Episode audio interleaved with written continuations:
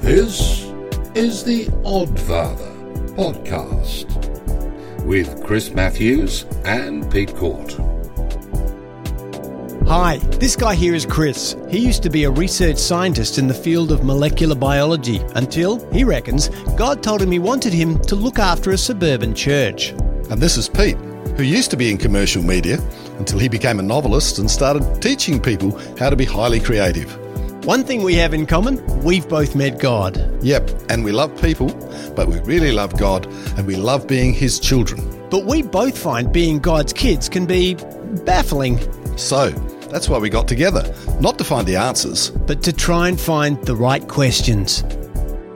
How you doing, Chris? I'm doing well, Pete. Yourself? Good, good, good to chat with you. First question. I'll ask you a question first. right. Wh- Why do you want to do this? I think it's because questions open dialogue. Answers are very good at shutting down conversations. Uh, and it's very easy, I think, to appear uh, as an expert um, by giving an answer. And often we, we can we can win the Wikipedia award, which is for answers given confidently, whether they're right or not. Um, and I think we can be quite guilty of giving answers without thinking about them. Yeah. And I we, think- we like to have the answers, don't we? I love to have the answers.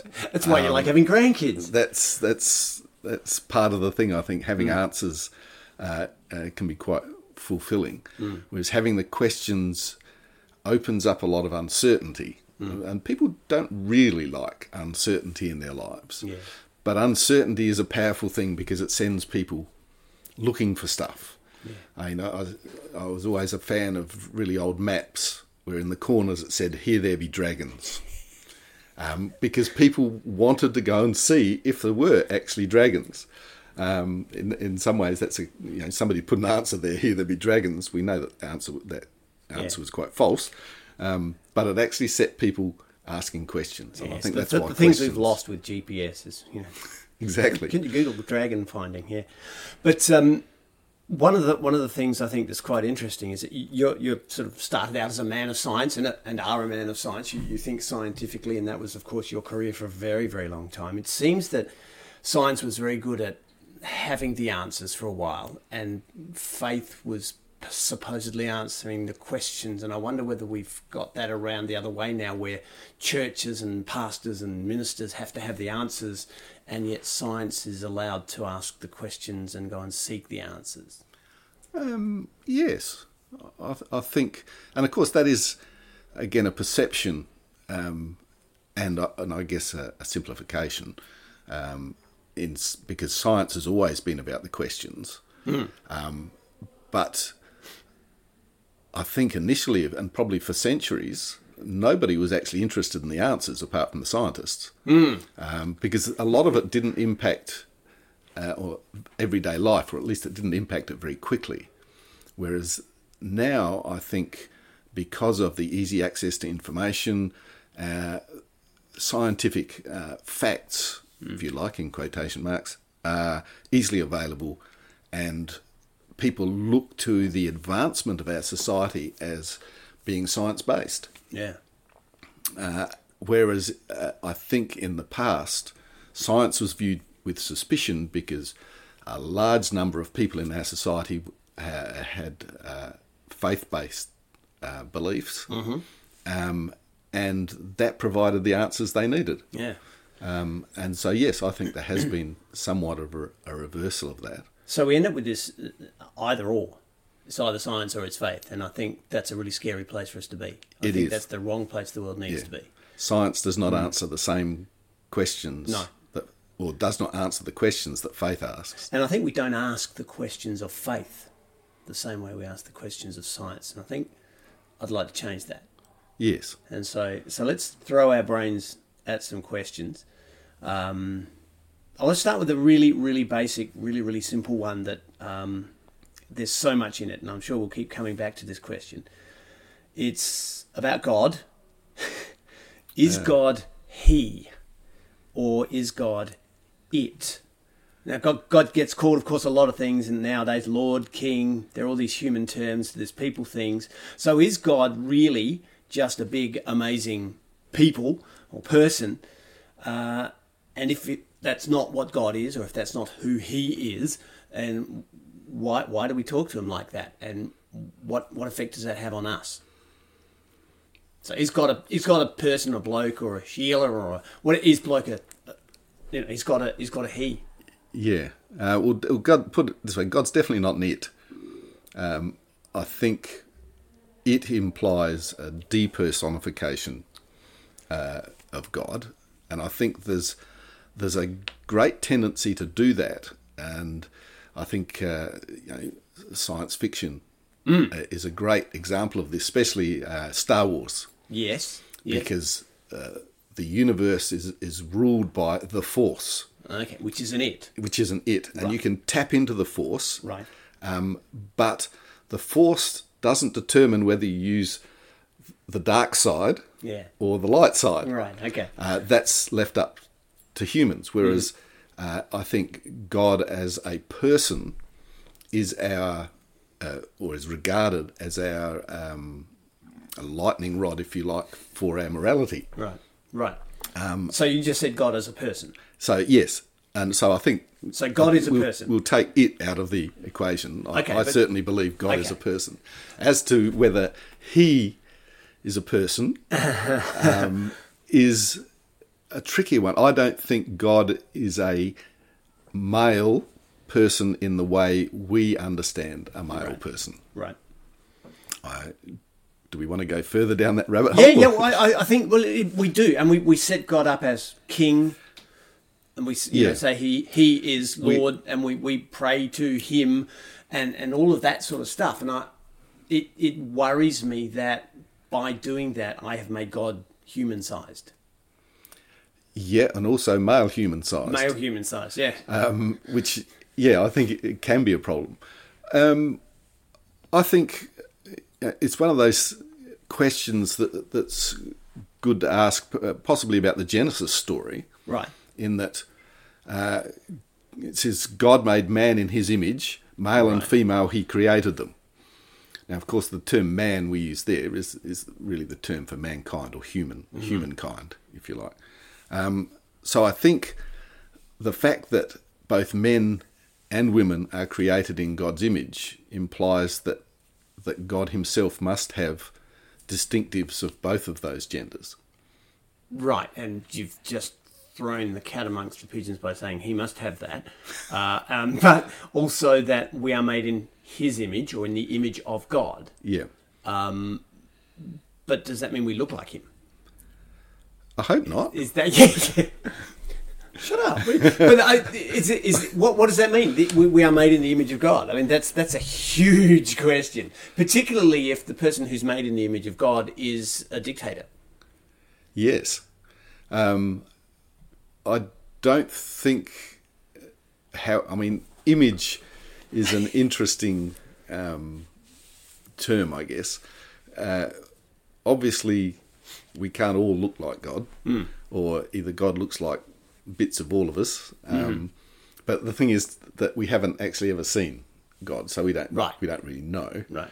Um, but I think the image part of it is that we are created in His image. Now, an image is uh, often sort of a reflection or a type or something that is similar to the, the real thing. So I think It has similarities. Yeah. So we're we're not God as such, but we are similar to God. We we were created, you know, slightly higher than the angels. I think Yeah. it says. Um, but the image part of it, I think, is we are created to have God's personality, and again, not everybody has same as all of bits it. Yeah. yeah, has all of Yeah. God's personality, Yeah. Yeah. Um, and His characteristics, um, and ability to interact. I think with So when we try to be the image of God, obviously we can we'll talk about Jesus at some stage and how that that's God's way of saying, okay, look, you want to know what, what God is like? Here's here's what I would be if I was a human. So there's there's a whole lot of Yes, other stuff yeah, in there, yeah. but that's kind of how he's done it. But I, my my my fear is that a genderless being of infinite power, who loves us personally and deeply, vanishes when we call him king, like he's Elvis. And, and I, and I feel that we just by having him as God as the, and seated on the throne. We constantly refer to God seated on the throne, blah blah blah. All of that. Those are very human things. Yes. And I think we dearly want to understand God. We genuinely want to know what this God is like. So we squeeze him into human sized forms and boxes. And at that point, I think I'm aware that I'm going in the wrong direction, I think. Yeah, I, I, I agree. Also, I think that one of the problems is that the the boxes of, of terms like king and lord that we read about, uh, in, for instance, in the Old Testament, Yeah. uh, we've also lost the meaning of those boxes. Our views of king or, or lord uh, No, today yeah, yeah, are hugely different Yeah. Mm. to what they and I th- in the the writers of the Old Testament knew, and I think their their their if we want to keep calling it a box, th- their box was far richer and Mm. uh, more um, ornate and complete, and perhaps with a greater understanding of God than I think our our box is today. Right, yeah, Uh, The idea of a monarchy in the first place is an anathema to a lot of people Hmm. today, um, and so I, I think it has gone from a, a way of trying to understand God's majesty by using human terms Hmm. to actually restricting God by using human, terms. yeah, yeah, To yeah. put him in- in because a our box. terms have shrunk. Yes, Of um, course, yes. and- And, and and the Lord, I mean, we have the House of Lords in England, but we don't have one, you know, where we are. And, No. And so it's become this. It's shrunk mm. down. yeah. Well, it's a bit of a joke. No, Yeah, the House of our Lords. English yeah. viewers, I do apologise. and, and yeah, yeah. Um, so I, that, that yeah yeah so our and, and I guess this is something that will come up again and again as we question you know how baffling God is is that it's perhaps baffling because the words and the terms and the cultural references we're using are thousands and thousands of years old and they're not ours Yeah. so we so I think it's really important yeah I think your point there is very important that we constantly question what we're thinking about what we're thinking about Yeah. when I think of those things. And which leads me to a very interesting question that um, did the Muslims have a good idea when they basically forbade the representation of Allah? They, they've and and I, for those of you who read your news, remember that uh, the French satirical magazine Charlie Hebdo got shot up and people got killed because a bunch of fundamentalist Muslims um, didn't like the fact that they had cartoons of Muhammad, I think it was, and Allah. They basically Yeah. they basically said you can't do that, and they were so keen on it. That, I mean, fundamentalism in any religion is a problem. Yes. and that's something that we're not going to get to. But the fact that there exists this concept that God, Allah, is more than we can ever understand, and it's foolish to try and draw even a picture of him. I think it's something that Christianity sort of goes, no, that's okay. We'll just hang a picture of him on the wall. Yes, I wonder whether that's a problem that may, maybe we, we've brought upon ourselves. I think I, well, I think that, that there's a lot of truth in that. Uh, I mean, in the Ten Commandments, it actually warns us against making Yes, of images. course. Yeah. Um, but I, I think, um, and it's it's another thing that is uh, constantly mentioned throughout the Bible. Uh, you know, mankind has strived to um, use its own wisdom and and ability to try and get closer to God. And I think uh, this idea of having pictures of Jesus, and we know that famous paintings of Jesus Yeah. have been revealed to have n- looked nothing like a a person from the Middle East of those times would even have looked like. So our, our representations are horrendously inaccurate. Yeah, yeah. Um, and I think, uh, and not knowing the artist, uh, I'm, I'm guessing here, but the idea of representing him is not to really represent him as a person, but to represent the glory that he represents. Yeah, And yeah. I think in doing that, the trouble is that the viewer of your art Yeah. Does not always have the same understanding of why you've created the art. Mm, And so I think, yes, in some ways, we do run the risk of diminishing God by creating images of God. And actually, just on that interesting point is that we are always sort of almost called to critique art. Yes. And if you're critiquing art about something that's supposed to be looking at something that's not critiquable, something that's far beyond you anyway, then yeah, it's it's an interesting wormhole that we can disappear down. Now, whether we should get as militant as to get upset with people who make these images Yeah, uh, is yeah. another thing entirely. But I think it's good to remind ourselves that in our efforts to undersca- understand God, trying to standardize a, an image or a, a, a picture or a, a, a particular form uh, is probably not helpful. Yeah, yeah. I, I want to one last question before we go, but we, we I want to leave with a question. We're not, we're not going to come up with any answers, but just quickly to get to that, why that's why this is actually such an important place to start the conversation. You you love getting out and camping, throwing throwing down a, Yes. a tent and stuff. Best side of the sky, where where would that be for you? The best night sky. Ooh, as far away from human civilization as possible. Any, anywhere, yeah. Um, Deep Creek is always a place that's The uh, Deep Creek Conservation Park on yeah, the, that's on the Peninsula, uh, Peninsula. Yeah. got good views, but yeah, I remember doing um, uh, the Variety Club Bush Bash and getting out into the middle of the Northern Territory, Mm. out on a plateau, and all the lights were out, and just the sky is almost daylight. It's so full Mm. of stars, and you can't even see the individual stars. I compare that with being here in the city. When you look up and you go, look, there's a star, look, there's a star, and there's an aeroplane, and there's a star. You know, you can see individual stars. Yeah. I think and not many of them. yeah, yeah, yeah, yeah. I think that's how we spend our lives because of religion, because of what we've been taught. We can look up and we can see things that are amazing. We can see there's the moon. You know, we can see that sometimes, and, and we can see a star or two, and, that, Yeah. and, and that's really cool. What I want to find for myself is that place where I am out unencumbered by light pollution, and I can look up and see God and go, now I get it. Yes. That's what I should have been seeing. Yeah. And I think all of these things about turning God into a human and putting him into all these boxes that like we've been discussing is part of that light pollution that we live with. Yes. And I think that's, I mean, and to be fair, it's probably unintentional that people have got there. But I think we need to look at how we can strip away a lot of the stuff that is either um, irrelevant, uh, not as important as we'd like to think, or just plain wrong. Yeah. uh, which does, I think, hold us back from getting a, a clear picture not only of who God is, but how God wants us to interact with Him.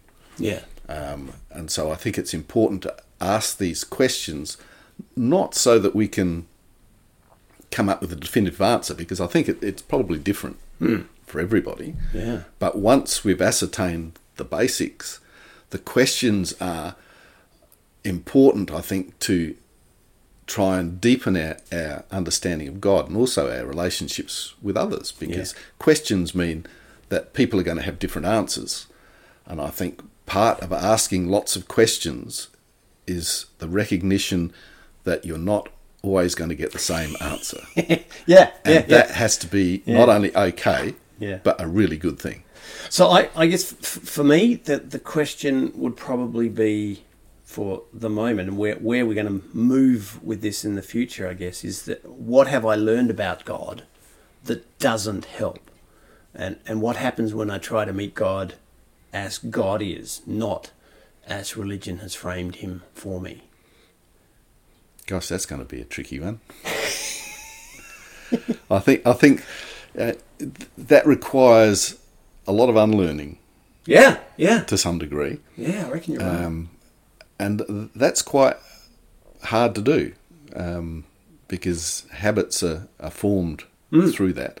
Um, and I think that's that's why a, a lot of people struggle with um, studying the Bible. I, you know, I know people who are very suspicious of studying the Bible because Yeah, they're yeah. afraid that it will, to, to coin a phrase, um, upset their sacred cows. Yeah, And I think we all carry a lot of these sacred cows around with us. yeah, Um, and I think questions, uh, people, I think, and this is just something I've, I've found, people are afraid to ask questions because they think it will undermine their faith. yeah, yeah, Whereas in, in my study of scripture, my listening to uh, people doing podcasts about studies of the Bible and things like that, I've often had, you know, my mind blown Yeah, yeah. by things that I've discovered that uh, go against what I have believed. But I have yet to find Yeah. anything that has actually done anything else but strengthen my faith. And so I think once you discover this, it encourages you to ask more questions because I think uh, understanding that questions can actually strengthen your faith and encourage your faith and enable you to share your faith better. Uh, I think it's a very good thing. So your question would be, how do we barbecue sacred cows? Medium rare would be my answer.